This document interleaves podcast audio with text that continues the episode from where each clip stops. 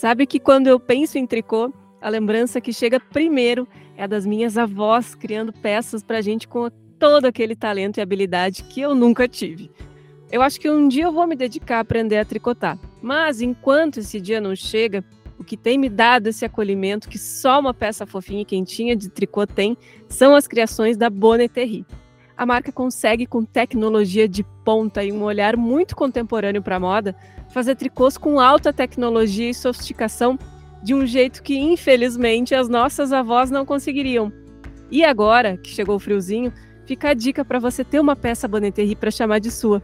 Compre no site ou nas lojas físicas com o cupom ROBERTA e garanta 10% de desconto. Também apoia essa temporada do podcast a Cris Casagrande Finanças e Negócios. A Cris é uma profissional excelente que pode te ajudar a vencer o medo de lidar com dinheiro, para que você se sinta mais segura para planejar a sua vida financeira. Chama a Cris lá no Instagram, criscasagrande.financas. Tenho certeza que vai ser uma experiência transformadora.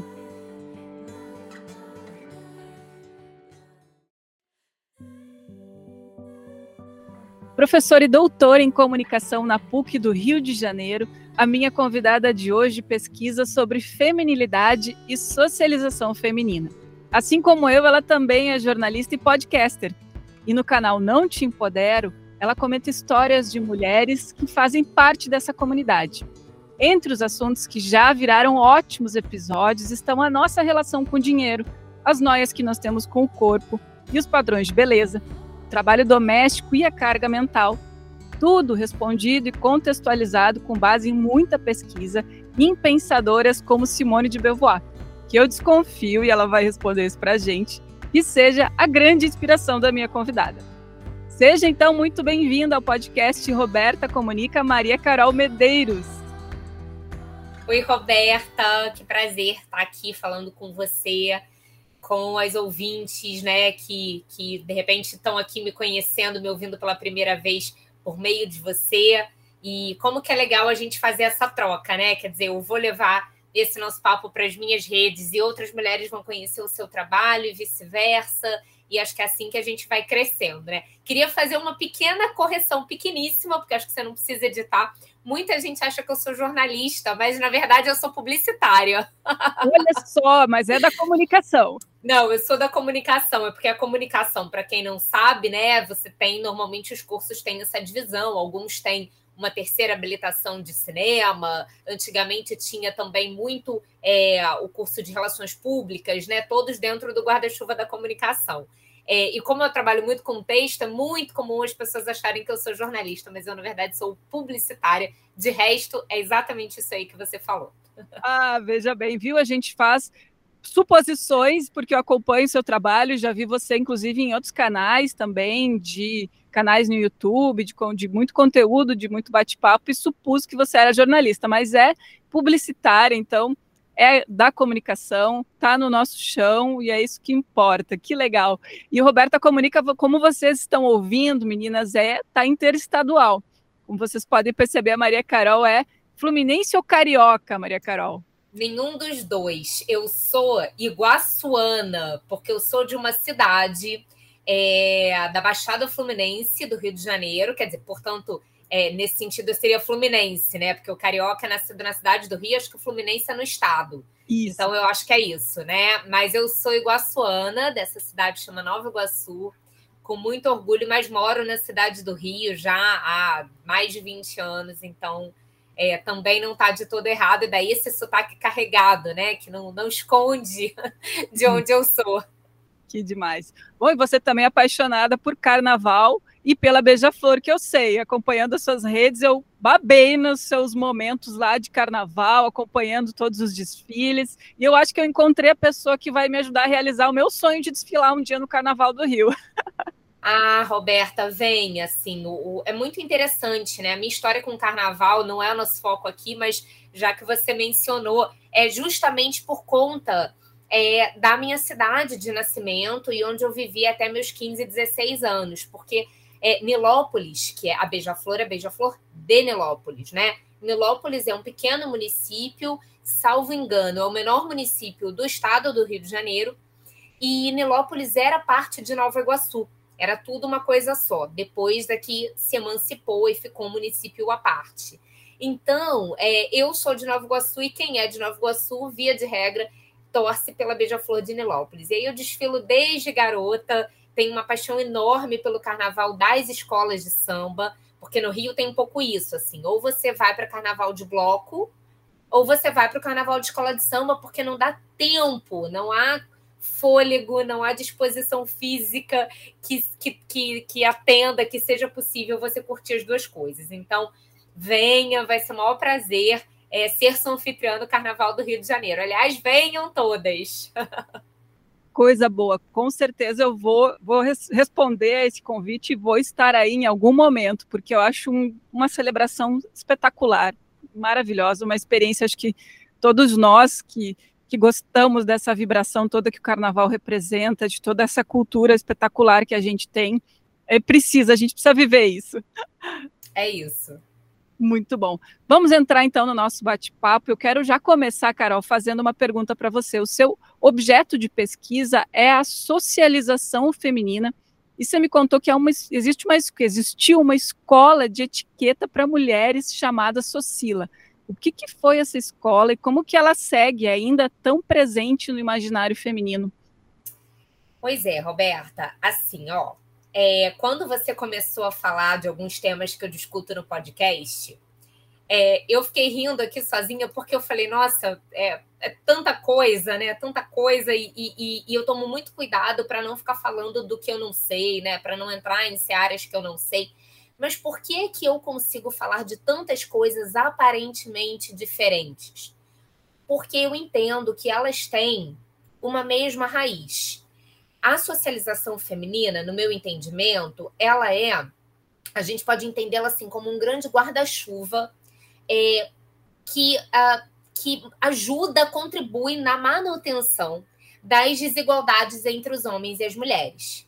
Então, assim, você tinha, né, até o século XIX, o Charles Darwin, né, a teoria da evolução, você tinha um homem como ele dizendo que as mulheres eram biologicamente, por serem biologicamente diferentes dos homens, eram inferiores. Quer dizer, você tinha um discurso, né, na, numa perspectiva histórica, um discurso de que as diferenças biológicas explicariam por si só uma suposta inferioridade da mulher em relação ao homem. Então, daí você tem a ideia de sexo frágil, de um segundo sexo, né? É, até o voto nos era interditado usando essa justificativa que o cérebro da mulher era, não estava preparado para lidar com a complexidade de informações que você ser uma cidadã plena e exercer o direito ao voto demandava, né? Então você tinha esse discurso. É, quando isso vai caindo por terra e vai se entendendo que as diferenças biológicas, apesar de existirem, não servem como argumento, né, para essa hierarquização entre homens e mulheres, há uma outra construção de discurso que é de que a mulher é talhada para o cuidado, para a vida doméstica, né? Isso, isso vem desse discurso da, da biologização, né? Mas ele se mantém né, é, nessa perspectiva da socialização feminina. O que, que significa isso? Significa que a forma como as mulheres são socializadas, né? É claro que a gente está falando aqui de um recorte da nossa sociedade ocidental, né? Em algumas outras é diferente, mas é, via de regra, nas sociedades patriarcais, né, que são quase todas, é, você tem uma maneira de criar as mulheres que já contribui para essa manutenção das desigualdades. Então, a ideia, por exemplo, de contenção do corpo, né? Senta direito, fecha a perna, é, não eleva seu tom de voz, né? É, é controle sua risada. Então, essa, essa construção né, desses signos como signos da feminilidade e, portanto, desejáveis, né? É, e, e, e, algo que todas as mulheres deveriam querer ter, né? Isso por si só vai colocando, e eu estou dando apenas um exemplo dentre milhões possíveis, isso vai colocando as mulheres numa situação de desigualdade é, em relação aos homens desde a infância. Desde a infância. Porque enquanto os homens estão podendo, os meninos, né, estão podendo experimentar os seus corpos, a Simone de Beauvoir, que é sim né, uma grande referência para mim, é, é, notadamente na minha tese de doutorado. Então, enquanto os meninos, ela fala isso no segundo sexo, enquanto os meninos estão podendo exper experimentar os seus corpos, né? Subir em árvore, quebrar braço e né, é, é, fazer jogos de luta, experimentar mesmo seus corpos no sentido literal, né, olhar o próprio órgão sexual e, e descobrir, né, e olhar o do amigo. E... Enquanto o menino vive essa experiência, a menina é ensinada, é socializada para a contenção, o silêncio, a delicadeza. Nada disso é inato, né? Nada disso é inato. Então, você vai tendo uma construção que perpetua por um discurso é, social e cultural, não mais biológico, né, mas que perpetua essa desigualdade entre os homens e as mulheres. Então, quando você fala que eu tenho um, um episódio do, do Não Te Empodero, né, meu podcast, que é meu xodó, quando você fala que eu tenho um episódio sobre dinheiro, não é que eu seja especialista em dinheiro ou em questões econômicas, né? Não, não sou, não é o, o, fruto, o objeto principal do meu trabalho. Mas a socialização feminina ela perpassa, porque tem a ver com a forma como a gente é criada para dinheiro não é coisa de mulher. Até porque estudo, o estudo da matemática era interditado né, para as meninas, só os meninos estudavam. Então, assim, você consegue fazer um grande apanhado e de uma lente para ver o mundo, né? É, e aí, nesse sentido, a socialização feminina é muita coisa. E aí, no, na tese de doutorado, né, a gente precisa fazer um recorte. Então, eu não posso estudar socialização feminina, ponto. Né? Eu preciso estudar socialização feminina a partir de uma determinada, é, de um determinado objeto, de um determinado recorte. E o meu foi a Socila, que era uma escola de etiqueta para mulheres, é, fundada no Rio de Janeiro, nos anos 1950, é, portanto, bem naquela época de anos dourados, né, de projeto desenvolvimentista do Juscelino Kubitschek, então presidente, 50 anos em cinco, tudo isso né, criou um espírito do tempo para que a Socila emergisse na sociedade carioca e depois teve filiais Brasil afora. É, a fundadora Maria Augusta foi uma mulher que viajou o mundo, assistiu desfile em Paris, é, conheceu Coco Chanel, enfim, uma mulher interessantíssima que é, rodou e participou da, da, da, alta roda mundial. E aí a Socila fazia o quê? Três coisas, que na verdade, no final das contas, são a mesma. É, preparava candidatas para concurso de Miss, que era muito comum na época, né? É, preparava é, mulheres que quisessem, aspirassem a carreira de modelo que sequer era regulamentada, e a Socila teve um papel importantíssimo nessa regulamentação, pela relação da Maria Augusta com o Juscelino Kubitschek, porque acabaram virando amigos. Ela foi professora das filhas dele, é professora de etiqueta de comportamento. É, e tinha um curso que era um grande apanhado de tudo que você puder imaginar, desde vestuário, aparência, maquiagem, até a educação do corpo, então jeito de andar, postura e como segurar um guarda-chuva, como entrar e sair de um carro, tudo que você puder imaginar, Roberta, tudo. Então a Socila tinha esse curso que chamava Aperfeiçoamento Social. E era um curso desejado não apenas pelas candidatas a Miss e aspirantes a, a modelo, né, a uma, uma coisa profissional, como mulheres comuns, né? Mulheres que quisessem entender como participar de uma vida social da qual antes muitas vezes elas não faziam parte. É claro que essas mulheres têm cor, né? Então a gente está falando sobretudo aqui de mulheres brancas, porque é, imagina, né? Se mulheres negras estariam é, inseridas de uma maneira a poderem considerar frequentar a escola de etiqueta. Não é o caso, a gente sabe, naquela, naquele período. É, não é até hoje, né? Imagina naquele período. É, então, é claro que a gente tem um recorte de classe, de raça, mas tem algumas exceções também. Assim, teve uma modelo famosíssima da Socila, que era uma mulher negra paraibana, que veio para o Rio como empregada doméstica e foi descoberta pela Maria Augusta. Então, tem histórias muito interessantes. E a Socila fazia isso. Ela educava as mulheres para participar dessa vida social, né? É, por meio de apostilas com prescrição de tudo que você puder imaginar, é muito minuciosa. Eu, eu, eu, eu durante a, a, a, pesquisa, né, nas apostilas, eu não sabia se eu ria ou se eu chorava, porque é um pouco engraçado, mas também é triste, né? A gente pensar que as mulheres de menos de um século atrás estavam sendo ensinadas a observar e se atentar e conter cada mínimo detalhe. Então, assim, a voz tinha uma, tinham prescrições, páginas e páginas em relação à voz. Então, a dicção, o tom de voz, o que falar, né? A voz me chama muito atenção, porque tem a ver com essa com esse silenciamento, né?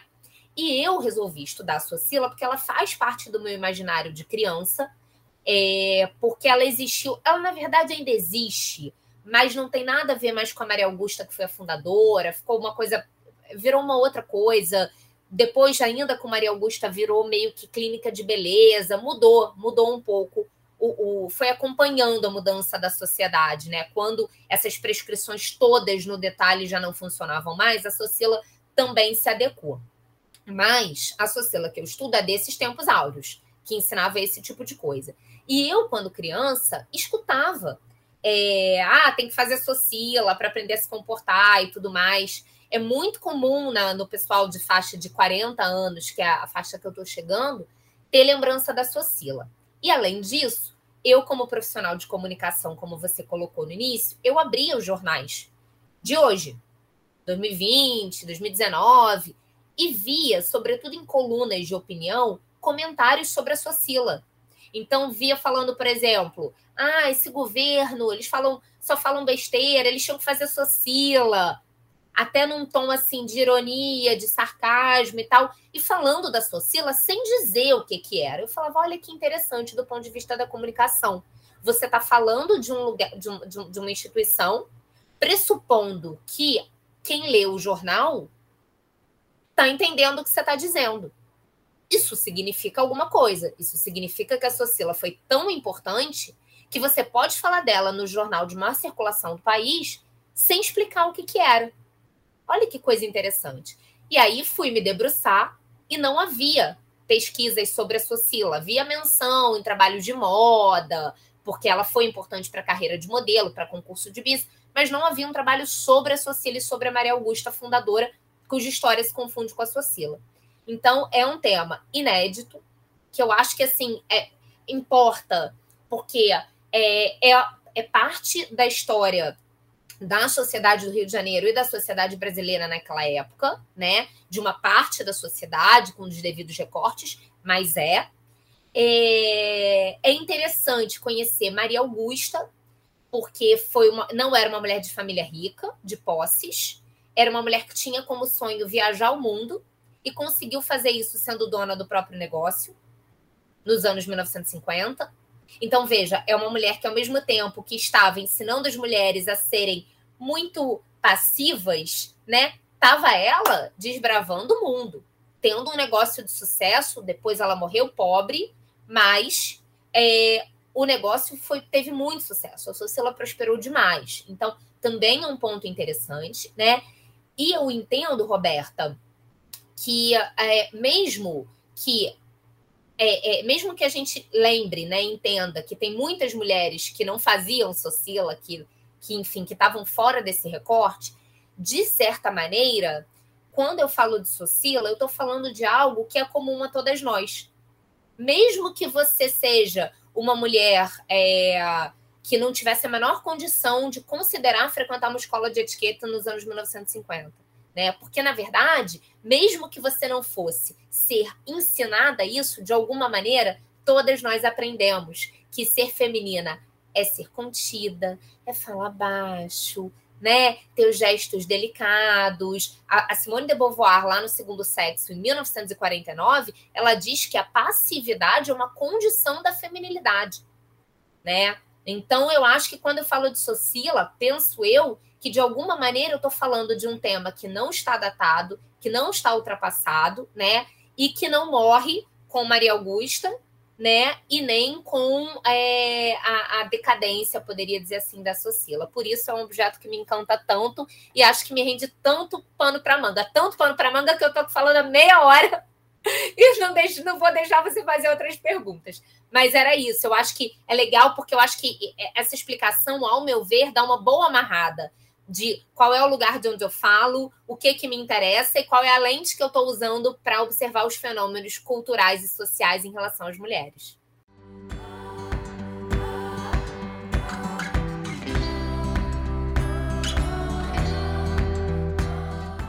Carol, incrível. Quando você estava falando, eu fiquei aqui lembrando que no Sul, não sei como é que era aí no Rio, mas no Sul a gente tinha uma tradição que era debutar.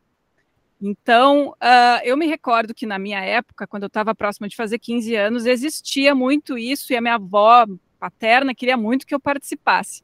Eu não cheguei a debutar, não era o meu estilo, também envolvia uma grana que a minha família não tinha, mas eu participei de chás, de eventos que antecediam né, esses momentos, essas grandes uh, festas, então, que as meninas tinham que vestir vestidos lindos, enfim, participar de todo um cerimonial que era essa, esse ritual de passagem, né, da, da menina para a moça, então, entregando ela para a sociedade, né? Sempre tinha os meninos, tinha que encontrar um par de debutante, aí tinha o corrimão, que era sempre alguém famoso, algum ator global, ou um músico da época, né? E eu me lembro que todo o processo, então, em que envolvia né, essa, esse ritual de passagem, também tinha especialistas em etiqueta. Então, também tínhamos nesse momento esse, essa, essa consultoria, essas aulas, então, de como ser uma moça casadora, né? Preparada para esse momento da vida. Então, quer dizer, não tinha Socila aqui no Sul, mas a gente viveu isso e eu, nossa, me recordo muito de a minha avó também comentar que na escola que ela frequentou, que era um colégio interno, também existiam essas essas uh, especialistas, enfim, professoras que estavam ali sempre coordenando, cuidando da maneira, né, tinha que andar corretamente com um livro na cabeça, como a gente tem muito essa imagem, essa lembrança, né, das mulheres caminhando sem poder deixar cair o livro que tinham que equilibrar na cabeça. Tinham que segurar também embaixo dos braços para não abrir muitos braços durante as refeições. Eu lembro que ela tinha um trauma imenso que obrigavam ela a comer salada, alface, porque fazia bem para a saúde e a mulher tinha que estar tá bem cuidada. Então, depois que ela saiu dessa escola, a primeira coisa que ela fez foi nunca mais comer alface na vida dela. Ou seja, faz parte, né, da nossa cultura, tá, tá irregado na gente. Não tinha Socila, mas tinha essa mulherada aqui que estava ensinando etiqueta para as mulheres até pouco tempo atrás. E acho que ainda existem, porque a gente olha na internet e ainda tem muita mulher ensinando etiqueta né, no Instagram, em outras, em outras redes sociais. Existe. Eu, para tese, fiz um levantamento de perfis no Instagram que ensinavam, é, ou ensinavam etiqueta num sentido estrito, né, de como segurar garfos e facas, e ficou até famoso na época um vídeo que tinha uma mulher que ensinava a comer banana com garfo e faca, e ficou uma coisa ridícula, assim, foi muito ridicularizado, né, com, com razão, vamos combinar. É, mas outras coisas em relação ao comportamento, sabe? Então, a, a coisas de, de, de, relacionamento, por exemplo, né? De, de, de conquistas, é, passando ensinamentos de como conquistar homens, passando por esse ensino do comportamento, da educação do corpo, né? Então, assim, tem público. Esses perfis, alguns eu vi, tinham milhões de seguidores. Né? Seguidoras, a gente imagina, né? A maioria por conta do, do, do, do, do conteúdo ali que está sendo destinado para mulheres, então a gente supõe que a grande parte sejam seguidores. Então, esse tipo de coisa não acabou. Como tudo na sociedade se transforma de alguma maneira, mas não acabou. Então, eu acho que é, inclusive, a, a, o, o que hoje a gente vê um discurso antifeminista, né, também em voga, que também evoca muito isso, né? Então, é, coloca em disputa como feministas não querem que você seja feminina, né? Aquela ideia ainda arcaica de que feminista necessariamente não se depila, de que feminista é feia, de que feminista odeia homens, né? Tudo uma grande construção, né, para opor feminismo e feminilidade que em certa medida são opostos mesmo, no sentido de que é, eu entendo a feminilidade como uma ferramenta de manutenção da desigualdade, né? No sentido de a mulher tá, ter sempre que estar atenta, né? com seu corpo, com seus gestos, com a maneira como fala, isso é uma constante tensão, né? Isso é um aprisionamento. Então, nesse sentido, né? Agora, é, isso não quer dizer necessariamente que então eu vá repelir, principalmente no que diz respeito à aparência, que então eu vá repelir é, uso de maquiagem, uso de uma roupa que eu acho bonita e que acho que me favorece, né? Tá pensando aqui que eu vou gravar com você e aí a gente vai, vai falar só por áudio, você vai depois disponibilizar só por áudio, ou vai ter vídeo, porque aí, se tiver vídeo, eu quero estar preparada na câmera, né? Tudo isso é legítimo, porque a gente vive dentro desta cultura. E esta cultura, né, é assim. O, o que eu acho, o que eu, o que eu gosto, sabe, Roberta, de, de, de, de fazer as mulheres pensarem é muito mais nas nuances e nas intenções por trás das coisas. Porque, veja, tá tudo bem se eu quiser me arrumar para estar aqui frente a frente por vídeo com você, né? O que eu acho ruim é, de repente, eu ter uma oportunidade de dar uma entrevista para você, uma coisa que pode ser super legal para mim e que veio de última hora. E aí eu não fazer porque eu não tive tempo de arrumar o cabelo. E aí, olha só, a oportunidade de deixar de dizer o que eu tenho para dizer, né? De compartilhar um conhecimento, porque eu tô aprisionada no fato do meu cabelo não estar ajeitado naquele dia. Isso é que eu, eu acho que é ruim isso, sabe? É, então não é uma, não faço uma ode a mulheres, vamos romper com os signos da feminilidade, porque não dá, porque a gente vive nessa cultura e, e especialmente a cultura brasileira, ela é muito forjada na questão da aparência. Né? Eu, eu passei uma, uma temporada morando na França, morando em Paris, e a lógica da beleza das francesas é outra, né? É outra, assim. Elas não usam muito maquiagem, né? Elas não têm a coisa das unhas, por exemplo, né? Não tem. Eu me lembro que eu fiquei sem fazer unha lá, sem o menor sem menor, sem aquilo sem menor questão para mim. Quando eu voltei para o Brasil, imediatamente eu quis voltar a fazer as unhas, porque a gente sofre interferência imensa da cultura na qual a gente está inserida. Então eu não proponho um rompimento, eu proponho que a gente tenha as ferramentas para fazer as perguntas certas para nós mesmas, sabe? Para gente não deixar de ir à praia porque não, não tá com um corpo que a gente vê nas revistas, que é o corpo que deveria ser o corpo de praia. O que, que é o corpo de praia? É ter um corpo e a praia, né? Mas não é isso que a gente vai absorvendo ao longo das décadas, né? Nos discursos, nas representações é, cinematográficas, né? Nas revistas. Então, é, eu acho que a, a, a, os questionamentos que eu gosto de fazer a partir do que Socila ensinava, né? Mas trazendo muito para o hoje, eles têm menos a ver com um rompa com tudo e mais a ver com se pergunte por que, que você faz as coisas que você faz. Por que, que eventualmente você gasta um dinheiro que você poderia gastar em coisas muito mais interessantes na sua vida? É... Ou às vezes um dinheiro que você nem tem. Você está gastando né, para fazer procedimento estético, é... um tempo que você está gastando toda semana para ir a um salão de beleza. Nada disso, estou dizendo que é interditado, né? O que eu acho é que só que assim, se a gente não problematiza essas coisas, a gente vai numa onda que é infinita, porque sempre haverá um novo produto a ser oferecido, sempre haverá um novo procedimento estético, sempre haverá é, uma nova moda a ser seguida. E se a gente vai nessa, não tem fim, e a única certeza é que a gente vai ficar alimentando a nossa insegurança, né? E sempre achando que vai resolvê-la com um consumo e não vai. Então, tá tudo bem você achar que você se sente bem fazendo a sua rotina de skincare, creminho no rosto e tal. Tá tudo bem, não vejo problema nisso, né? Desde que você saiba que autocuidado a gente falou aqui de Audre Lorde, né, um, antes do, de começar a gravar o podcast, autocuidado é um conceito político. Muito, muito, é, é, muito comentado, muito capitaneado pela Audre Lorde, né, que falava dele como um conceito de as mulheres negras, que era o caso dela, terem que cuidar de si mesmas, né? Isso era uma forma de resistência.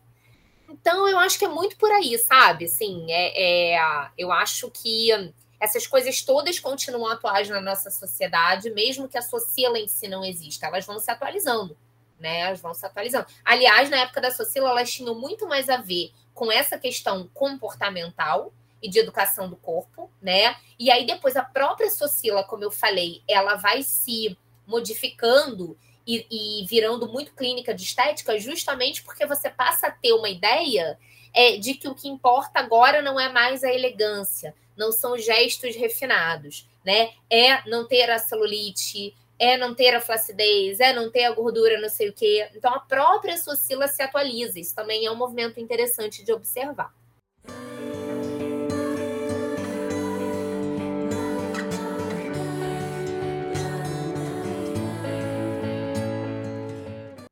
Não, impressionante isso que você trouxe, porque, é como você comentou, é o reflexo da sociedade, né? Se ali nos anos 50, 60 era preciso ensinar essa mulher a se portar, hoje os valores já são outros. Hoje a questão estética pega mais forte. E tem uma autora que eu gosto muito de, de trazer para essas conversas sobre beleza, que é a Naomi Wolf, Mito da Beleza, né? Ali ela fala muito sobre é, essa indústria que existe, que se alimenta das nossas fragilidades e que, como você muito bem colocou, nunca vão, nunca vai cessar, sempre vai existir um novo procedimento. Agora é a extensão das unhas, é o, a biforoplastia, sei lá do que, é o preenchimento. Então, sempre vão existir novas demandas, novas, novos uh, estereótipos de perfeição, de beleza, para a gente tentar buscar e nunca conseguir, porque é disso que se alimenta essa indústria, né? Então é, é muito cansativo ser mulher, hein? Pois é. é. Ô, Roberto, eu não quero desvirtuar do nosso tema, mas eu preciso fazer aqui um, um grande parêntese, porque é, se quem nos ouvir que for, assim, é, mulheres que me seguem há mais tempo, acompanham há mais tempo, devem estar dando muita risada agora. Por quê? Porque eu tenho um problema com o mito da beleza. Mesmo, olha aí, vamos polemizar então. É para isso que a gente está aqui. Eu tenho um problema, aliás, vários problemas com o mito da beleza, e na verdade, é, eu comecei a, a, a, falar no meu Instagram para um público que não eram as minhas amigas e tal, por conta de uma treta com o mito da beleza. É, muito resumidamente, a gente, eu posso até me, já me candidatar para voltar um outro dia para a gente falar especificamente do tema beleza, né? Mas para não deixar agora aqui o pessoal com dúvida. É, na verdade, o que, que acontece? Eu acho que a ideia central do mito da beleza, que você trouxe muito bem, ela está correta. Eu acho que ela está correta e ela é, é, calcada na realidade. Por isso, inclusive, o, o livro faz tanto sucesso porque é como se tivesse ali um véu de uma ilusão que ela foi lá e teve o mérito de, de ser uma pioneira no descortinamento disso, do tempo que se gasta, de como que isso é um projeto, né? E, portanto, é interminável, porque tem a ver com capitalismo e tal.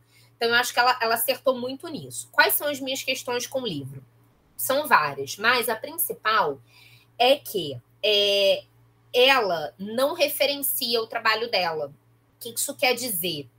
É, por acaso ela está falando algo que faz muito sentido, mas como ela não embasa, e mesmo quando ela traz assim, ah, pesquisas apontam. Quer ver? Tem um trecho que eu sempre lembro, porque me marcou muito. Eu fui muito atrás e eu não consegui descobrir de onde que ela tirou aquilo. Que era uma história de que em determinados países ori orientais, acho, acho que era isso, é, o, era, era um projeto dar de comer menos, pra, onde faltava comida, e aí as mulheres recebiam menos comida do que os homens.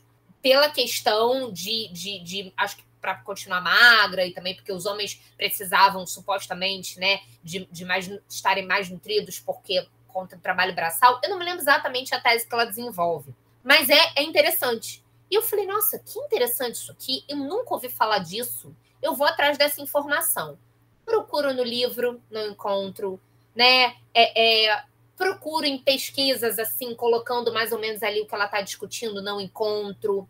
Então, assim, fica parecendo, dá margem para a gente pensar que ela forçou uma barra para justificar o que ela queria dizer.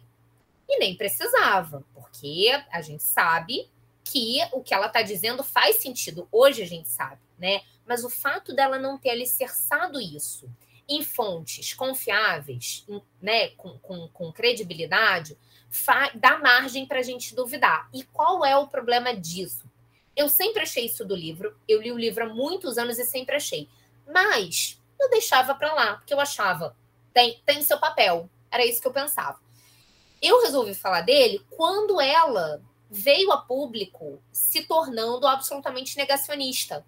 Sim. Então, ela se declarou anti-vacina na pandemia. A gente estava na pandemia de Covid-19. Então, ela se declarou anti-vacina. Ela foi banida do Twitter porque ela disse que a água, que, que os vacinados iam contaminar via urina é, a água dos Estados Unidos. Então, ela falou esse tipo de absurdo. E aí, quando rolou isso, a mulherada veio nas redes sociais assim: meu Deus, que decepção! A Naomi Wolf, autora de um livro que eu gosto tanto, que eu prezo tanto, que foi tão importante para mim, e agora ela vem falar essas besteiras e tal. Ali, naquele momento, eu resolvi falar. Por que, que eu resolvi falar? Para dizer, gente, a Naomi Wolf não tem compromisso com ciência, com investigação, com fontes, desde sempre. Só que quando ela falou algo que fez sentido para nós, a gente ignorou e acolheu. E agora que ela está falando algo que não faz sentido para qualquer pessoa minimamente sã e bem informada, a gente está rechaçando. Mas percebe que, na verdade, a gente está falando de um mesmo ponto? Ela tem outros livros, alguns que nem foram traduzidos para o português, que, que sofreram duras críticas nos Estados Unidos, onde foram publicados, justamente por isso. Porque, como ela não referencia, ela vai colocando da cabeça dela. Então, ela tem um livro que tem a ver com o ponto G. E aí, a cientista que descobriu o ponto G e tal, ela deu uma declaração dizendo: gente, o livro da Naomi Wolf é um livro de ficção. Assim, ela resolveu escrever uma obra de ficção. Não tem compromisso né, com, com, com a veracidade dos fatos. Então, é o que me preocupa no todo. Porque uma vez que ela agora é negacionista, se ela pega a credibilidade dela de ter escrito o mito da beleza, que faz sucesso, muito sucesso até hoje, né? E ela resolve escrever o mito da vacina, quantas mulheres têm a possibilidade e o discernimento de dizer: não, peraí, quando ela falou do mito da beleza, ela estava certa, mas no mito da vacina ela está errada. Não tem. Então, eu acho muito complicado o palco que ela ainda tem hoje, por isso que eu resolvi começar a falar disso mais publicamente por conta disso. Mas a, a, a, ideia central, se a gente ignorar que ela não está calcada em nada, a ideia central que depois foi desenvolvida por outras autoras, ela é pertinente, né? Eu, eu posso até depois te passar algumas sugestões que eu dou, eu tenho posts sobre isso, livros que eu indico para ler no lugar do mito da beleza.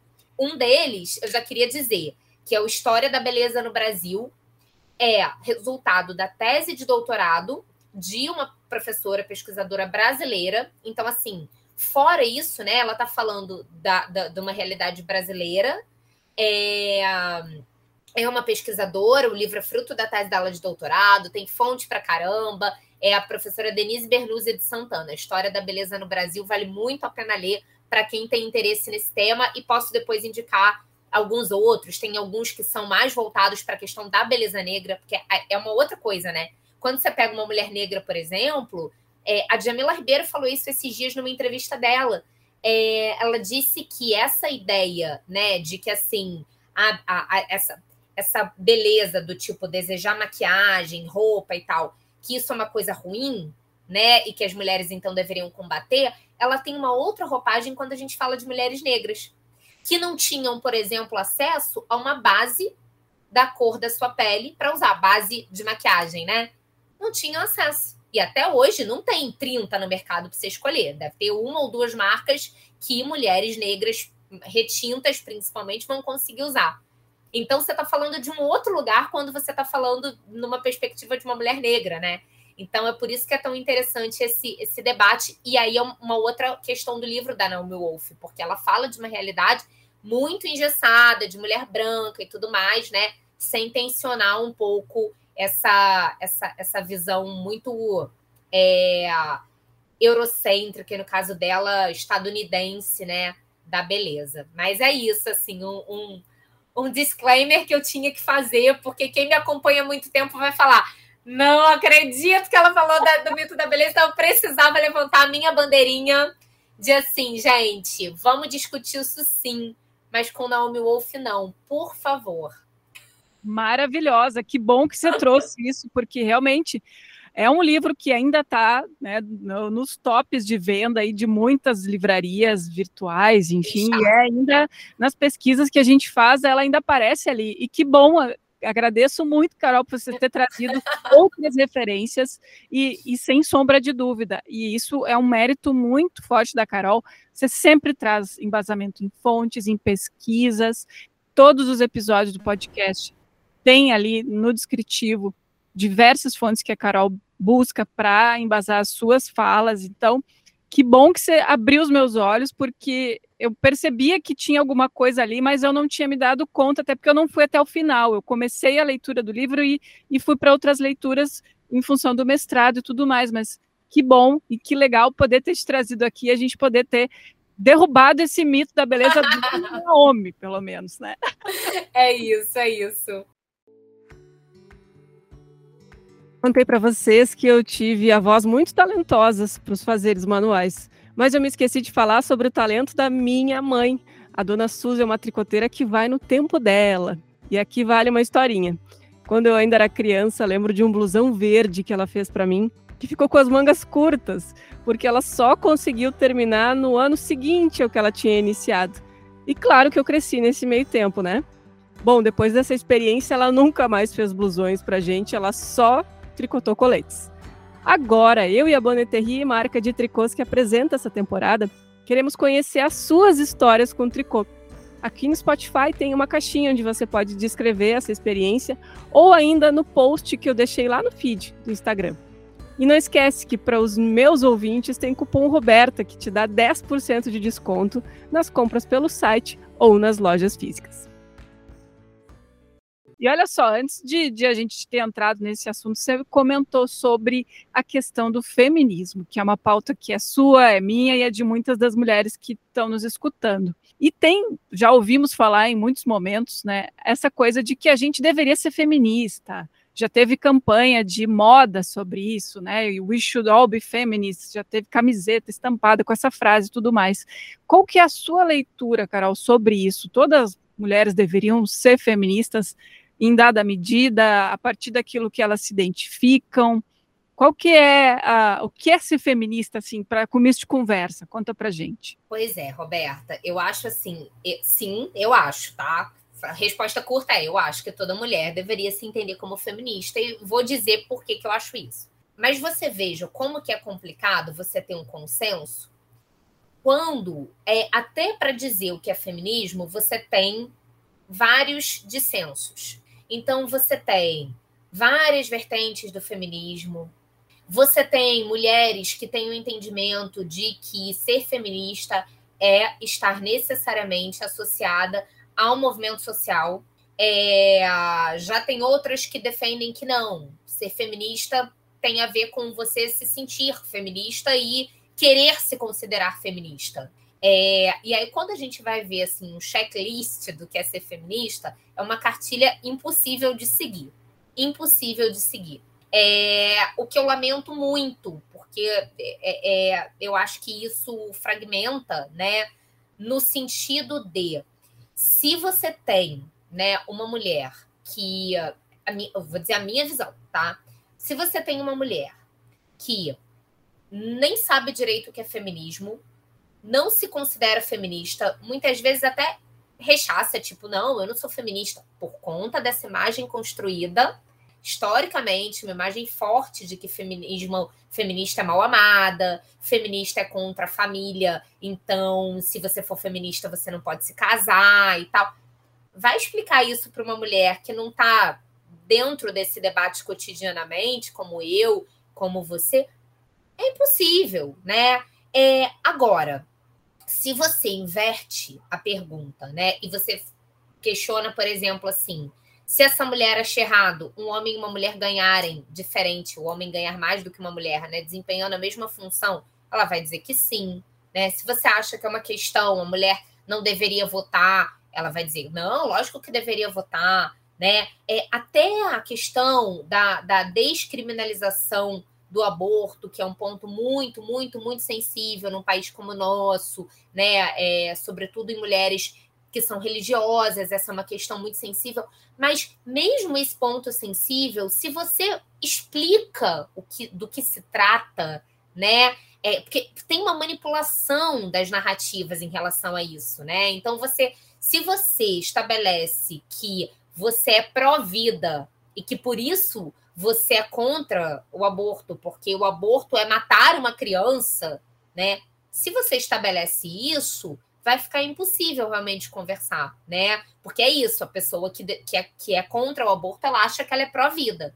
Agora, se você pergunta, traz estatística, olha como as mulheres morrem, olha como assim nenhuma mulher deveria precisar chegar nesse ponto, né? Mas acontece, olha o caso das meninas estupradas, né?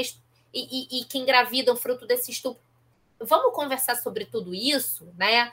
É, normalmente, essas certezas absolutas de eu sou contra o feminismo, elas caem.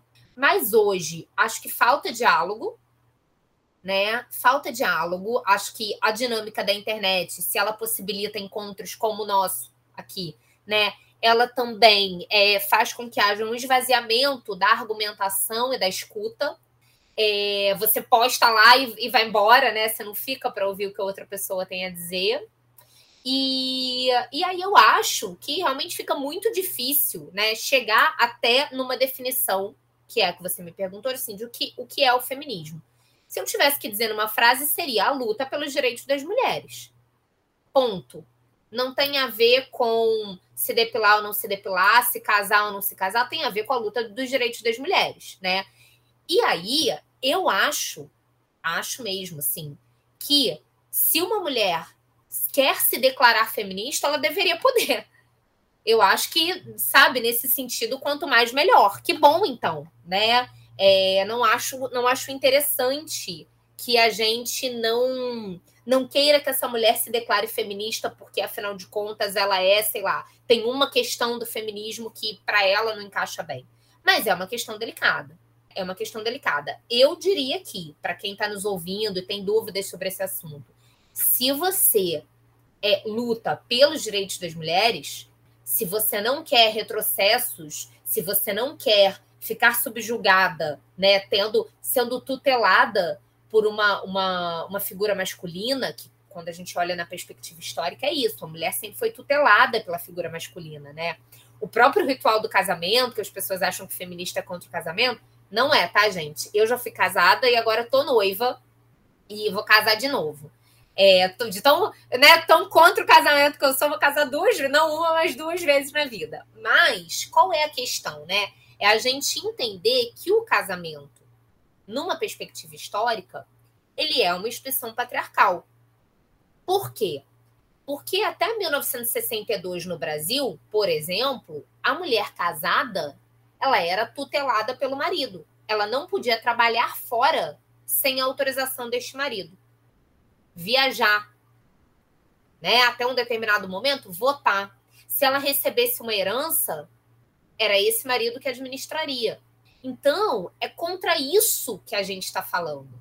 Mas a gente tem também uma questão de uma comunicação muito difícil hoje em dia, muito truncada, como eu disse, muito sem escuta. É... E eu acho interessante demais a gente escutar, sabe, Roberta? É, a Chimamanda, Chimamanda Adichie, que é uma escritora nigeriana que eu gosto demais, demais, demais, ela tem um livro pequenininho que eu super indico também, porque é bem assim, é, é uma leitura bem, bem, bem rápida e bem acessível, assim. Todo mundo pode ler esse livro, né? Não tem nenhuma grande complexidade, ao mesmo tempo que é muito profundo, muito bem escrito.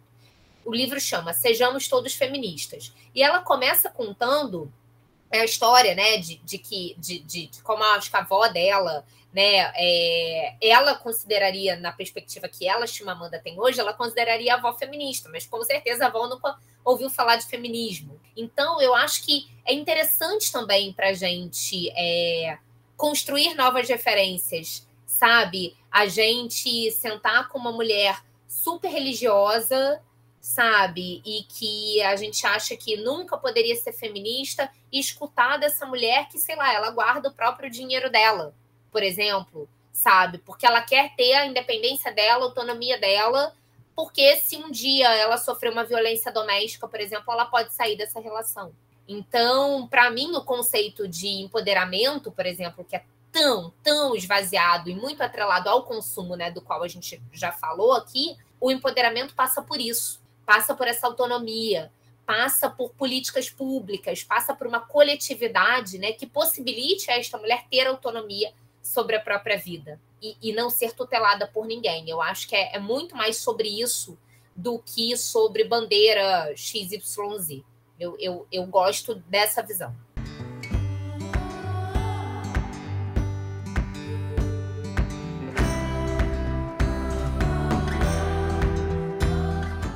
Perfeito. Você trouxe já um assunto que vai ser a minha próxima pergunta, que é sobre o empoderar, mas antes eu queria comentar um pouco mais sobre a questão do feminismo. Casualmente, hoje eu recebi um e-mail da Márcia Tiburi, uma filósofa maravilhosa, que está abrindo inscrição para um curso sobre feminismo, que é sensacional, indico para todo mundo, pesquisem, vejam qual é a proposta da, da Tiburi, ela fala de um feminismo no plural, é que existem muitos feminismos e que cada mulher é um feminismo. E aí ela faz um resgate histórico, lembrando de tantas reivindicações que a gente precisou buscar através dos tempos. Ela traz desde a Christine de Pizan, que vem lá do século XIV, e passa pela uhum. Mary Wollstonecraft, que também é uma autora, né, que muitas dessas mulheres não podiam nem assinar os seus próprios nomes, tinham outros nomes, nomes muitas vezes masculinos, porque não podiam né, uh, ser autoras né, de, de, de escritos, de peças, enfim. E aí ela traz também uma questão que é muito da Beauvoir, né, de que a gente nunca tem uma luta ganha, a gente está tá sempre tendo que estar tá vigilante e observando as batalhas que foram vencidas para que a gente não perca essa força que foi conquistada tantas batalhas ao longo dos séculos, né, como você comentou a questão do, do, direito ao aborto e tantas outras batalhas que a gente teve do direito ao voto, e que isso está sempre uh, ali uh, à mercê de interesses econômicos, de interesses políticos. Então, a gente não tem um minuto de paz e a gente precisa respeitar tudo isso que se conquistou, todas essas mulheres que vieram antes de nós e seguir nessa batalha, nessa luta diária que é sermos feministas, sermos mulheres. É isso mesmo, muito bem colocado. E me conta agora, então, seu podcast é Não Te Empodero. E que curioso é, porque a gente ouve tanto, não é, Carol? Precisamos empoderar as mulheres. Chega o dia da mulher é aquela conversa sobre vamos empoderar as mulheres. Então me explica por que não te empodero e o que, que representa empoderar uma mulher. Então, Roberta, é, o nome é uma ironia, né? É, a essas falsas promessas que a gente tem de empoderamento aqui e colar para tudo, né? Então, sei lá, você tem uma psicóloga é, que vende curso na internet e que aí ela promete que se você fizer o curso dela, você vai se empoderar. Aí você tem uma marca de maquiagem que diz que com batom tal você vai se empoderar e tal. E veja, eu respeito muito a ideia a propósito do que falamos, né, que é, é, a gente não precisa sair rompendo com todas as questões de, de, feminilidade, porque não dá, porque a gente vive nessa cultura e tal. Então, eu respeito demais que uma mulher diga assim: nossa, sei lá, a, a clássica assim, terminei um relacionamento, mudei o cabelo. Sabe assim, essa história? É...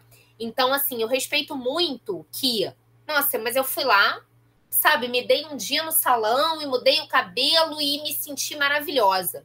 Eu respeito muito isso. Né? Eu não estou dizendo que isso não existe. Porque eu estou merecendo, né? A gente ouve muito isso. Ah, hoje eu mereço. Hoje eu, eu quero dar esse presente para mim. Pois é, e, e, uh, e eu faço isso, tá, gente? Então, assim, não tem de fato nenhum julgamento aqui nisso. A questão é: isso é legal, mas é pontual. Você vai fazer hoje, amanhã, se você não olhar para os seus vazios e para as suas questões, né, vai existir outra outro buraquinho, né, a ser preenchido. Então, a minha única questão é que essas coisas elas podem ser ótimas e trazer um bem-estar momentâneo ali para gente, não tem nada de errado nisso, né? Mas elas não empoderam.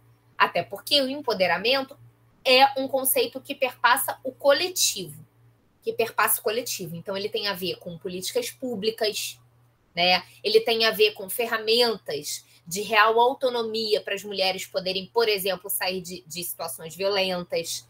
Então, passa por uma questão de coletividade, né? Que é justamente o oposto da conotação que se ganhou. Que ganhou uma conotação, o empoderamento ganhou uma conotação de algo que passa pelo consumo, de uma lógica neoliberal meritocrática. Então, assim, basta eu querer que eu vou ser empoderada.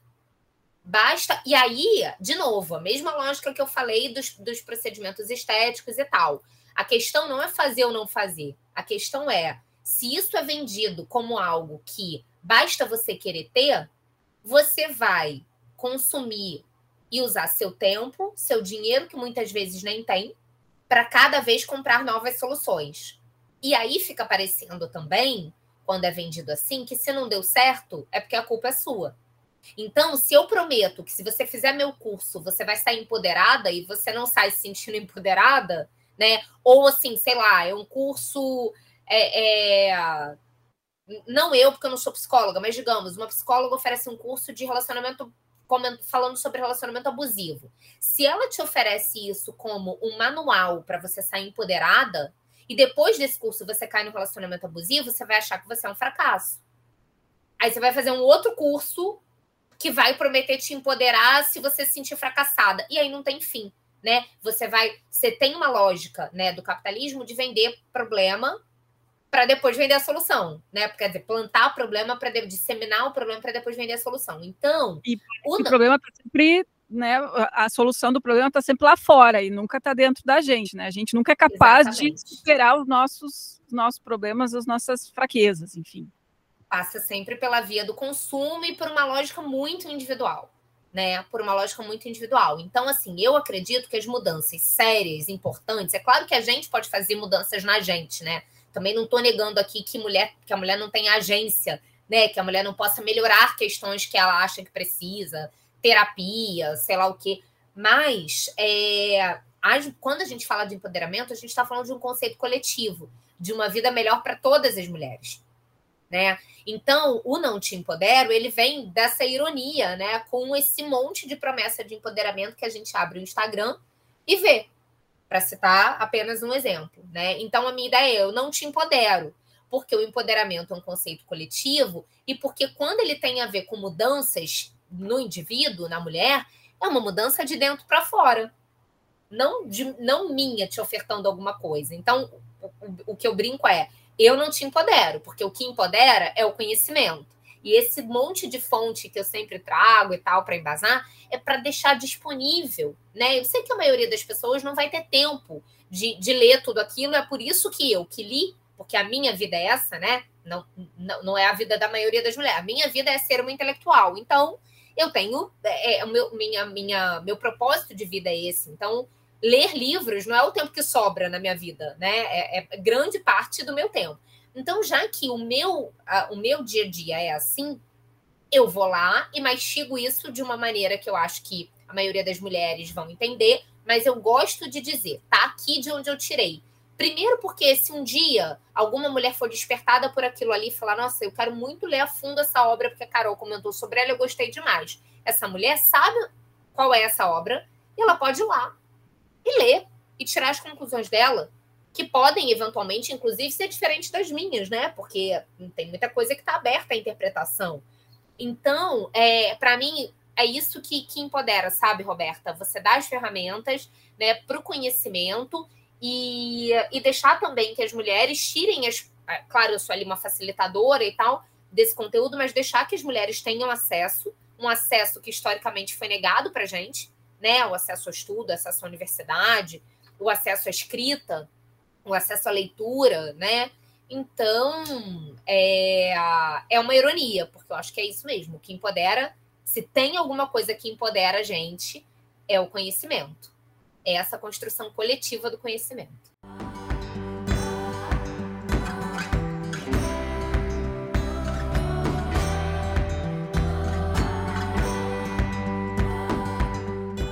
Maravilhosa. Isso tudo é tão recente para a gente, né? Ter acesso a tudo isso, ter a possibilidade de escolher os nossos caminhos. Então, a gente precisa dessa troca e o meu espaço aqui, o podcast, Roberta Comunica, o seu podcast, Não Te Empodero, estão aí como ferramentas para que a gente possa uh, proporcionar esses espaços e essas trocas que são tão importantes. E falando sobre o seu podcast, eu escuto, uh, gosto muito de ouvir, são episódios curtinhos, em torno de meia hora. Vi que tem muitos episódios, muitos, né? Dos que eu ouvi, posso dizer que tem pelo menos dois que eu me recordo que a pauta era sobre o corpo feminino. Quer dizer, é uma questão para a gente e você fala sobre isso, você traz pesquisas sobre isso. Inclusive, vi que você falou muito sobre isso em entrevistas com, sobre um, um, conteúdo que eu achei sensacional, uma série de, de postagens que a atriz Paula Oliveira, musa do carnaval aí, fez durante esse período com, comentando sobre como que a gente se prepara para o carnaval e, e, trazendo, virando essa pergunta, digamos assim, para os homens, né? Porque a gente está tão acostumada a sair, os, como você comentou, o corpo do verão, qual vai ser o corpo do carnaval, né? como que você se prepara para o carnaval. E eu me lembro que nesse período ela também foi super criticada, porque ela não estava no padrão que as pessoas imaginam que ela deveria estar. Tá. Gente, que loucura isso, né? Uma mulher que trabalha com isso, vive isso, e que, tá, que ainda abriu esse debate que fez com que a gente percebesse todas essas nuances é, que estão em jogo ali. Que pressão que existe para que a gente tenha um corpo padrão, um corpo que a cada temporada está com um padrão diferente, por sinal. Fala um pouquinho para a gente sobre isso, sobre essa pressão para que os corpos das mulheres estejam sempre né, dentro de um, de um padrão de beleza que, por sinal, é inatingível. Eu acho que você perguntou já respondendo, Roberta. Vou só assim complementar, porque é isso, é inatingível. Eu acho que esse é o grande ponto que a gente não pode perder de vista. Porque assim, gente, se houvesse um lugar onde chegar, Paola Oliveira não receberia crítica. Mulheres com corpos, ao meu ver, do padrão de beleza que a gente tem na nossa sociedade, com corpos esculturais, não estariam morrendo em mesas de cirurgia porque queriam desesperadamente fazer uma lipoaspiração e aí foram no primeiro carniceiro que encontraram, né? E morreram na mesa de cirurgia. A gente tem toda hora uma, uma história dessa. Mulheres com problemas renais porque tomaram chás milagrosos para emagrecer, sabe? Assim, e tudo isso é muito naturalizado. E é isso, não há um lugar é, onde chegar, porque senão essas mulheres já estariam, né, aos meus olhos, talvez aos seus, elas já teriam chegado. E mesmo essas mulheres continuam ouvindo. Então, se você tá gorda, tem que emagrecer. Se você é, é magra, tinha que estar tá com o abdômen sarado. Aí tem que ter, tem que, não tem que ter celulite, né? E aí o que eu acho importante é: um, é inatingível. Dois, é, os problemas são criados para vender soluções. Acho que já é tipo, a terceira vez que eu estou falando isso nesse episódio, porque é muito isso né? Então, celulite, por exemplo, celulite é uma questão da pele que sempre existiu no corpo feminino.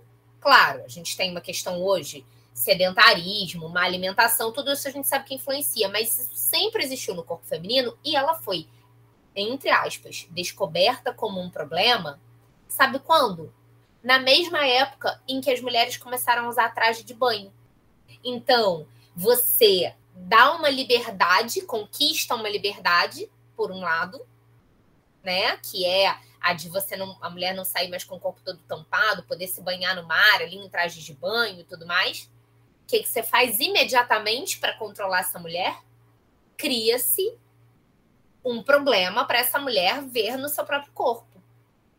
Isso que é muito sofisticado, né? A, a Miriam Goldenberg já teve aqui, né? Eu escutei o, o episódio com ela é, a Miriam fala, eu uso ela inclusive na minha tese, ela fala da questão do corpo como um capital, né? Então, assim, na medida, e, e, é um desdobramento que eu faço muito na tese, a partir da Miriam, a partir da, da, da Denise Bernuzzi de Santana, do livro que eu comentei aqui e tal, e, e de tantas outras autoras, sobretudo autoras mulheres, essa ideia de que, assim, na medida em que a gente vai tendo determinada liberdade, né, o advento da pílula anticoncepcional, que possibilita o sexo sem o receio da gravidez, né? Então, você vai conquistando algumas liberdades e ganhando outros aprisionamentos muito sutis, muito sofisticados. E essa, esse exemplo da, da Paula Oliveira, para mim, ele é assim, aquele que você vai dizer: ah, não, uma mulher dessa não vai acontecer. Acontece.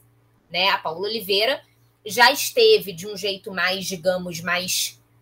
Eu não gosto muito desse termo, mas não consigo encontrar outro. Ela já esteve com um corpo mais seco, digamos assim, né? Mais atlético. É, em outros carnavais, ela é madrinha de bateria, rainha de bateria da, da Grande Rio, como escola de samba aqui do Rio. E aí ela. Esse ano ela tá. Olha, eu nem, nem acho que é isso, tá? Mas eu não consigo pensar num outro jeito. Tipo, mais corpulenta. Mas é, é só isso. É só isso. Ela não está sequer. Continua maravilhosa, vamos combinar. É, é um corpo não, espetacular. E ela desfilou, gente, assim, sabe, com seminua, com um macacão, assim, cor da pele e tal, não tem nada fora do lugar daquele corpo, nada, nada. E ainda assim, ela ouviu histórias de que ela estaria gorda, a gente falando até, será que ela tá grávida? Sabe? Então, assim, mulheres que estão ouvindo a minha Roberta, não há lugar onde chegar. Não há. Então, assim, se né, você está interessada em mudar alguma coisa no seu corpo, mudar uma alimentação, fazer exercício, coisas né, é, é mais para sua saúde, ótimo. Mas cuidado, porque também muitas vezes o discurso da, da beleza ele está travestido de saúde, né? Para poder ser vendido como algo essencial. Então, assim, só se pergunta, pergunta que eu sempre gosto de, de propor. De onde vem aquilo que eu acho que eu gosto, ou aquilo que eu acho que é natural. Então, assim, a Paula Oliveira deve ter parado para pensar, mas peraí, por que, que eu sou tão cobrada para me preparar para o carnaval? Será que os homens são também? E aí ela foi perguntar, né, numa roda de samba famosa aqui do Rio, como é que os homens se preparavam para o carnaval. E as respostas são divertidíssimas, né? Porque elas variam do levantamento de copo a, sei lá, ah, eu vou muito a samba, né? Eu aproveito. E aí ela fica, mas você não deixa nem de comer um pãozinho, mas nem de tomar um chopinho? E o cara olhando para ela assim, não, claro que não. E aí é, é, chega a ser assim anedótico, né? Porque eu acho que a gente é confrontada ali com, meu Deus, olha que bizarro. Né? E aí eu não estou falando só de Paulo Oliveira, que é a rainha da bateria. Quantas vezes eu já fiz a ah, preparação para o carnaval? E eu acho até, tá, gente? De novo, a gente está inserida nessa cultura. Então, assim, eu querer, né? Ah, quero estar tá um pouco mais assim, um pouco mais assado no carnaval. Eu acho que tudo bem. Também, se a gente entrar numa seara de ficar condenando isso também, a gente gera uma outra culpa. Culpabiliza a mulher que não faz, culpabiliza a mulher que faz, e é a cartilha do feminismo, e ninguém consegue marcar todos os, os checks ali do lado, né? Não. Mas é para. Tá morando no Rio ainda, né? A gente também tem esse contexto. Você mora Super. na praia, você tem o corpo exposto quase que o ano inteiro. Aqui no sul já é um pouquinho diferente. Então tem muito essa sazonalidade, digamos assim, né? A gente tem o rosto ali que está à mostra o ano inteiro. Mas quando chega né, o, as temperaturas mais altas, a, aqui, pelo menos no sul, tende a rolar essa coisa. Então, preciso me preparar, preciso preparar o meu corpo para entrar num biquíni. Veja bem. E assim, é, eu acho, sabe, Roberta, que o negócio é, é não é dizer para uma mulher não faça isso, se aceite como você é e tal, porque tem muitas questões envolvidas. Eu acho que é uma ingenuidade a gente achar que a gente não é atravessada pela cultura do lugar onde a gente vive. O que eu acho importante é por que estou fazendo isso e a que custo para mim? Entendeu? Então, assim, se de repente eu quero me alimentar melhor, né? E isso vai repercutir em eu é, perder gordura, né? A gente sabe que a gordura abdominal, por exemplo, ela é um fator de risco para infarto. Então, assim, né? Eu acho que não tem, não tem nenhum problema. Agora, se a expectativa for atingir um determinado lugar, não vai alcançar. Porque se tiver gorda, vai emagrecer, vai achar que não é o suficiente, porque aí a barriga tem que estar tá sarada. Aí a barriga não tá sarada e vai fazer não sei quantos mil procedimentos, não sei o que, aí faz um procedimento que te deixa roxa, aí você não pode aproveitar o verão, botar um biquíni porque você tá roxa. Isso é que eu acho que adoece a gente.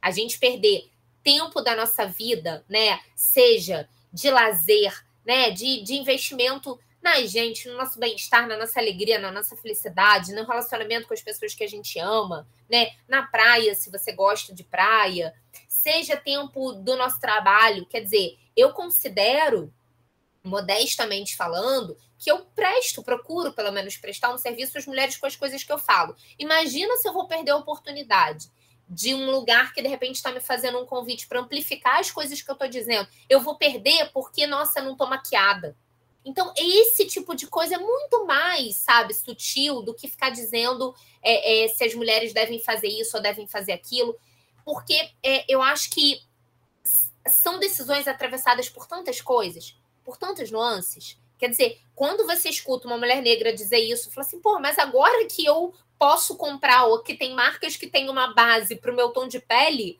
eu vou, não vou usar o tom de pele porque eu tenho que ser contra a indústria, não vou usar minha base porque eu tenho que ser contra a indústria da beleza. Tudo que eu quero é ser vista como bonita, porque a vida inteira no país racista eu não fui vista como uma mulher bonita. Então, como é que você vai invalidar esse discurso e dizer, não, né, não se submeta ao patriarcado? Não, não dá, não dá. Mas eu acho que é para a gente ficar sempre com aquela pulguinha atrás da orelha, né? E pensar nessa provocação, assim, poxa, eu estou usando esse tempo, eu estou gastando essa grana, estou gastando meu tempo. De onde vem isso aqui que eu estou achando que eu não posso viver sem? Né? Eu acho que essa seria assim a reflexão master que eu proporia e que toda vez que vem alguma mulher dizer para mim, nossa, eu escutei você falar isso talvez em, em, determinada vez e aí isso ficou na minha cabeça e aí teve uma coisa que eu fazia e que eu meio que me liberei. Esses dias uma uma, uma seguidora me escreveu um relato que eu vou contar em breve no, no podcast, que é isso, ela tá noiva, e aí ela recebeu uma lista de coisas para fazer porque ela está noiva e, e, vai ter uma festa de casamento. E, e dentre a lista ainda incluía lembrar o noivo de cortar as unhas e fazer a barba. Mas pode. E aí ela ficou super incomodada. Do tipo, gente, eu só quero aproveitar minha festa de casamento, pelo amor de Deus e tal. Ao mesmo tempo, mesmo que ela tenha essa clareza, não vai rolar ela, ela ir para a festa dela sem fazer alguma parte daquilo ali, porque tá muito inserido, muito arraigado na nossa cultura. Mas ter essa lente possibilita que a gente questione, que a gente fale, ah, numa boa, isso aqui eu não vou fazer, não. Não faz sentido. Não faz sentido, não vou, não vou fazer isso sabe? Eu não vou fazer um penteado que vai me deixar com dor de cabeça, porque aquele é o melhor penteado para as fotos e ele não faz sentido para mim. Não vou usar um salto. salto né? Juntas. Não vou usar um salto alto na minha festa de casamento, onde o objetivo é que eu me divirta, que eu dance, que eu celebre com as pessoas que eu amo esse momento feliz da minha vida. Então, é esse tipo de coisa né? Muito mais do que se case ou não se case, sabe? Eu tenho um episódio, por exemplo, que é sobre casamento, que eu faço essa discussão assim. Quer dizer, mesmo você sendo feminista, entendendo o casamento como instituição patriarcal, então você não se casa, como é que é? Ou será que é mais interessante que assim, em vez da discussão estar em me caso ou não me caso, estar em em que bases que eu faço isso? O que, que eu negocio nessa relação? Que acordo que eu não abro mão para eu não, não virar é, é, totalmente subalternizada ao meu companheiro? Entendeu? Será que não vale a pena conversar sobre divisão de tarefa doméstica se a gente não mora junto? Quais são as expectativas? Sobre filhos, não é? Sobre filhos, sobre regime financeiro, porque a gente fica com vergonha de dizer que assim, não, peraí, vamos ter que ver aqui, porque esse, isso aqui é um patrimônio meu, eu não quero dividir com você. Vamos consultar uma advogada. E, nesse episódio do, do casamento, eu, eu, tenho um episódio sobre casamento, e aí rolaram umas dúvidas relacionadas a, a, a, ao direito, né, ao aspecto legal do casamento.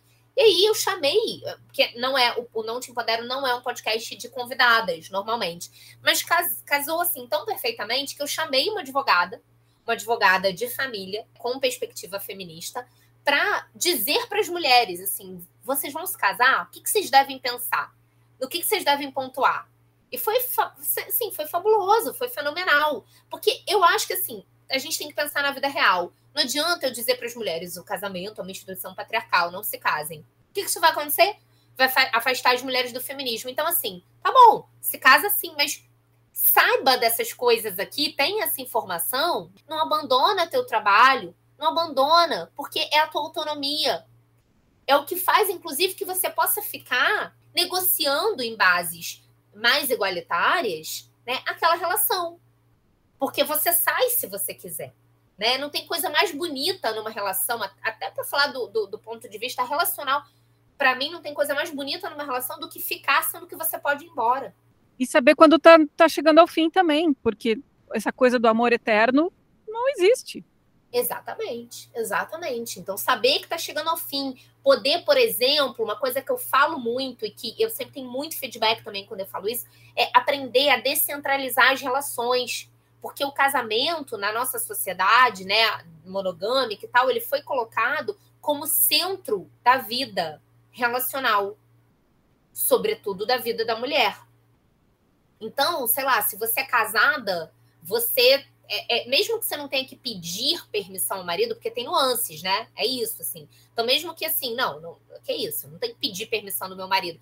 Mas para para pensar o tempo que você passa no mês com seu marido e o tempo que você passa no mês com as suas amigas. Se não tem uma desproporção muito grande aí, né? Então eu falo muito dessa ideia, que é uma ideia da não monogamia, que eu me relaciono de uma maneira monogâmica, mas eu gosto dessa ideia como conceito relacional. Então, uma ideia da a gente descentralizar nossos afetos, sabe? A gente ter as pessoas ocupando espaços mais, é, mais iguais na nossa vida, sabe? Mais do mesmo tamanho. Porque, senão, a gente que, do ponto de vista de um processo histórico, é criada para ter no casamento o nosso destino, é, eu acho que é muito mais empoderador, agora para usar o termo, você se casar estar numa relação em que você negocia os acordos e você nutre suas outras relações, suas amizades, né, suas relações de família de origem, seu trabalho, você nutre as outras bases da sua vida de modo que o seu casamento é mais uma coisa importante na sua vida. Porque aí, se um dia aquilo não funcionar mais para você, você vai ter o olhar e vai poder sair e vai poder fazer uma nova escolha. Né? Então eu acho isso muito mais empoderador do que sou feminista, por isso não me caso. Sou feminista, rolou isso esses dias na internet, tá, gente? Eu não sou maluca que tô falando coisa aqui do nada, não. Rolou na internet esses dias, rola de vez em quando, tipo, ah, para romper com o patriarcado, as mulheres deveriam ser lésbicas. É a lesbiandade política que se fala. E assim, gente, a gente vive numa sociedade que metade da população é masculina, né? Não sei se vocês já perceberam. Então, mesmo que você escolha estar numa relação é, homoafetiva, né, com uma outra mulher, a sua vida vai ser perpassada por homens de várias formas. Você eventualmente tem um pai, você eventualmente tem um filho, você eventualmente tem um chefe, um colega de trabalho, enfim. Então, não vamos derrubar o patriarcado dessa maneira, ao meu ver né? A gente só vai enfraquecer a nós mesmas tomando esse tipo de decisão, isso só enfraquece o movimento de maneira geral, né?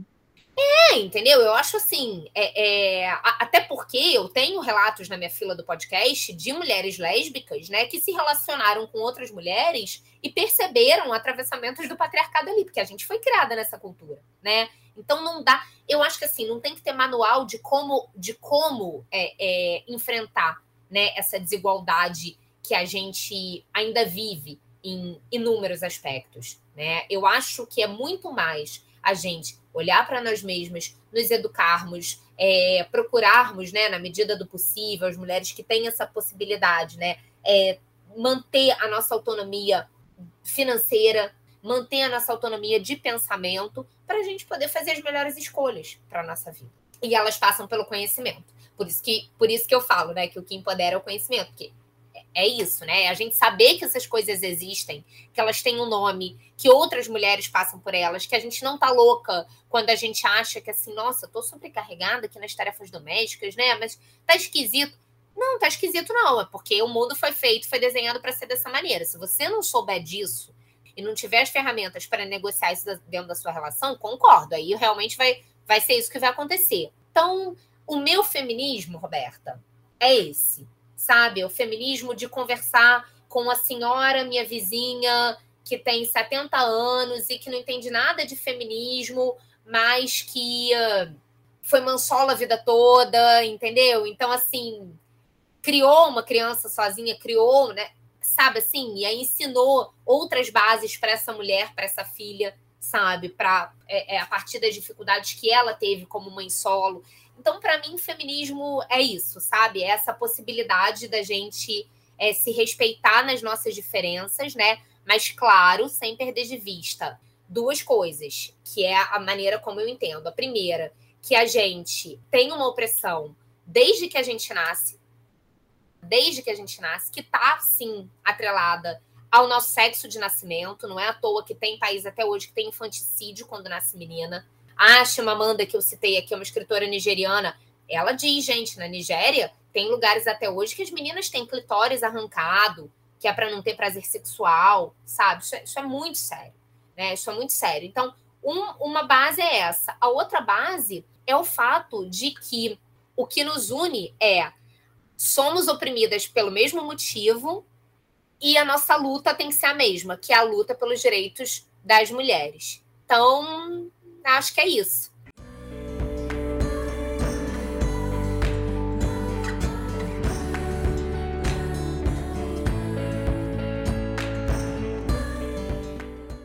Sensacional, acho que não tem maneira mais fantástica e com a mensagem mais direta que a gente quer passar para vocês aqui que estão nos escutando do que essa que a Maria Carol acaba de, de trazer para a gente.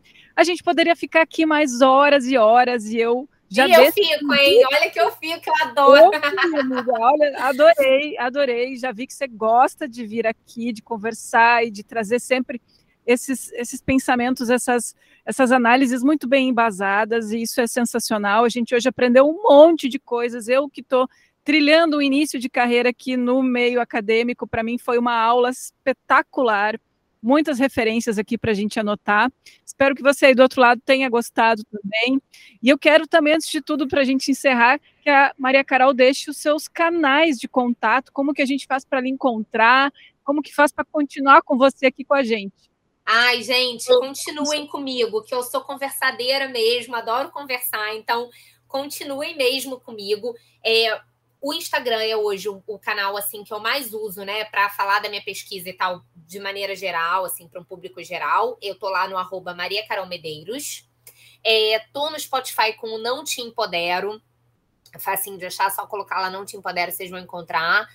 Ah, e aí uma coisa que eu acho legal também de dizer é que eu estou formatando um curso sobre a Simone de Beauvoir, o segundo sexo, é, falando também um pouquinho é, dando um direcionamento para essas perguntas que muitas vezes pipocam de ah, meu Deus, Simone de Beauvoir, será que era pedófila? Será que era nazista, né? Não sei se você, Roberta, já, já, já escutou isso por aí, mas rolam es, essas informações. Então, eu também vou abordar isso nesse curso. Eu estou terminando de formatar para divulgar e abrir ainda nesse semestre. Então, quem tiver interesse em receber as informações em primeira mão quando o curso rolar, é, pode se cadastrar lá no meu site, que é mariacarolmedeiros.com.br. Tem um campo lá da, da newsletter e de avisos de cursos e tal. Tanto faz. Qualquer campo que tiver para preencher seu e-mail, você pode preencher, que quando eu abrir as inscrições eu vou avisar por lá.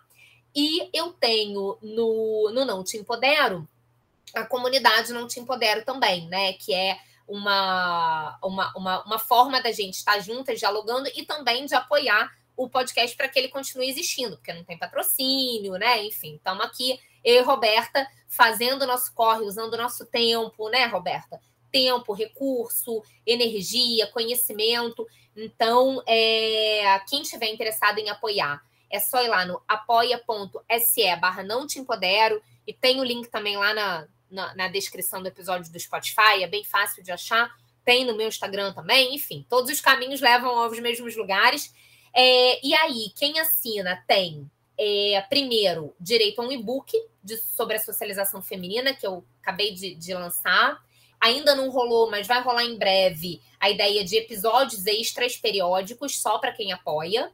Desconto nos cursos que eu oferecer. Então, nesse caso, vai quem é apoiadora já vai rolar um desconto para o curso da, da Beauvoir. E fora, né, gente, vocês saberem que vocês estão é, fomentando um podcast que está no 26 episódio nessa semana é, de, de 21 de março. É, então, um podcast para que ele continue existindo, para dar não em pingo d'água, de meia hora, poder discutir temas complexos, né? Mas que eu estou aí nessa pegada firme de que, que, o que empodera o conhecimento. Então, se você apoia o Não Te Empodero, também é uma maneira de contribuir para que ele continue vivo, chegando a mais mulheres. Então, Roberta, muito obrigada por esse espaço. Adorei o nosso papo. É, já vou me convidar para próximos, que eu gostei muito. Você também é uma anfitriã muito generosa, me deixou falar pra caramba. E eu agradeço. Obrigada. Ai, que demais. Olha, se você não conseguiu anotar tudo que a Carol falou, vocês fiquem tranquilas que eu vou trazer em postagens aqui, já vou propor para Carol também de a gente fazer algumas collabs para trazer essas informações para vocês poderem estar tá conectadas conosco. Precisamos estar juntas. Esse é o objetivo de estar tá aqui, de trazer essas mulheres maravilhosas para essa conversa aqui no podcast Roberta Comunica. Muito obrigada mais uma vez, foi uma honra te receber aqui. Que a gente continue empoderando as mulheres através da comunicação, da informação de qualidade. Um beijo, minha gente, e até o próximo episódio. Um beijo, tchau, tchau.